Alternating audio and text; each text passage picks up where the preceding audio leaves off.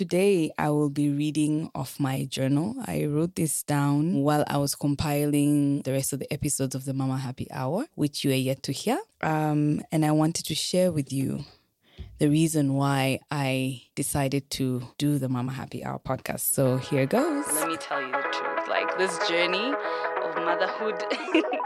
I was the perfect mother before I had children. I'm gonna marry you one day. There's some like hard conversations that we need to have. When I was with him, I'm Are we like, supposed to be that couple we were nine months ago? making time for friends, for getting friends, mom friends. We discover who Esseza was as a mother. Living, you know, the, I mean, It was not a nice experience, but because I had God and I was a you know married mom of one. Now I'm a single mother of two. My kids think I'm the most beautiful person they've ever met.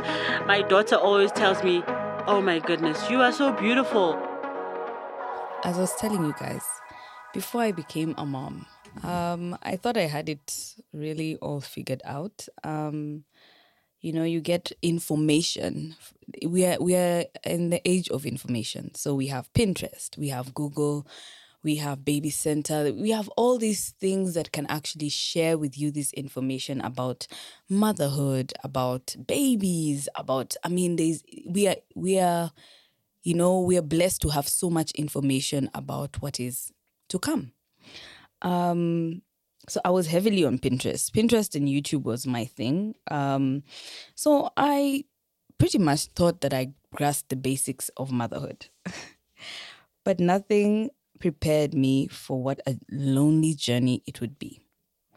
I had experienced this loneliness before when I got my ectopic pregnancy, um, because things moved so fast. My mom and my close family was not able to come and be with me, and because it was a loss of a pregnancy, not a delivery. Um, I guess when the situation happened and we finally told them the news, it was more of like because nothing is really happening. I don't think we need to be there in terms of like I think at this point we didn't know how serious the situation was going to be. And um, when I had spoken to my family, I think I just told them no, it was just going to be a miscarriage. And, you know, usually in the African society, if you go through that type of loss, um, you have to sort of go through it alone. No one will be there to hold your hand, like when you're actually delivering and you know having a proper pregnancy. And by the way this is a narrative um, that needs to be changed. Um, so the ectopic journey was not so easy for me but there were so many things that were going on that i re- i didn't realize that i was actually lonely. Um, when everything like finally settled down you know, during the recovery aspect of it is when I realized I really needed my close family. Um, because my husband was there with me, I thank God, and his family. But we all know if you've ever gone through this type of loss that leads to surgery, that you're vulnerable and you need your close family and friends with you. Um, so I I I missed out on that. And yeah, it was unfortunate because I am a diaspora. I I live in South Africa and my family is all the way in Kenya. Fast forward um, to my pregnancy, which was a very beautiful and not problematic journey. And I thought I would never feel that way again. My beautiful baby arrived. My mom and brother were there this time. I got the love and the support that I initially longed for. But two and a half weeks later, it was gone. As I said, I am a diaspora. Um, my mom and my brother could only come for a month um, because they had obli- other obligations um, at home. Um, they came and then the baby delayed. Zuri decided to stay in my belly. She did not want to go out. Um, and we literally had to induce her. And by the time I got out of hospital and I came back home, that was the only time I had with them. When they went back home, um, I think that's when the reality set in. But honestly, I think it's it started sinking in the week before they left because I was crying almost every day for no reason at all. So um, my mother sat me down and uh, told me that if I needed her, anytime I can call. And I think that gave me a little bit of relief because, guys, the three months, the, uh, three months after my mom left, I think she was raising Zuri with us, but just via online. Um, because anything that I needed, I was calling her at those odd hours. So I thank God that I had that type of support. When they went back home, yeah, that's when the reality set in. Um, and I thank God I had a loving and supportive husband, as in this man has been with me through it all. The ectopic, as in, guys, if I share with you, as I shared with you, the recovery part of the ectopic pregnancy was not easy. I could not even like shower myself. so this man was with me thick and thin. And I think that's when I realized that the love that this man has for me is deep because I needed him and he was there for me 100%. And I'm so blessed to have him in my life. Um, and a man who can do this for me, you know, I do not take that for granted. Um, so when he went back from to work, um, it was just me and Zuri. Um, he, when he came back, he gave me time to rest. He bonded with his child. Um, he truly cared for us. Um, if any of you know him and you know us closely, you know that he is my rock. Um, I had no help at the time. So when hubby was at work, it was just me and Zuri. We created a beautiful routine um, as a family, but it was mostly just the three of us. And yeah, you know how it is. Um, and out of my friend group, I was among the first to get a child. So I had no one to set play dates with, guys, and it was rough. um, I had one creative outlet that was keeping me company, um, YouTube. But it got to a point when I started feeling sad and lonely, and it started showing even in my content. Um, as a content creator, I think we wear our emotions on our chest. Um, that that I know for a fact. so when I was when I began to not feel okay, it started showing, and because of that, I decided to stop.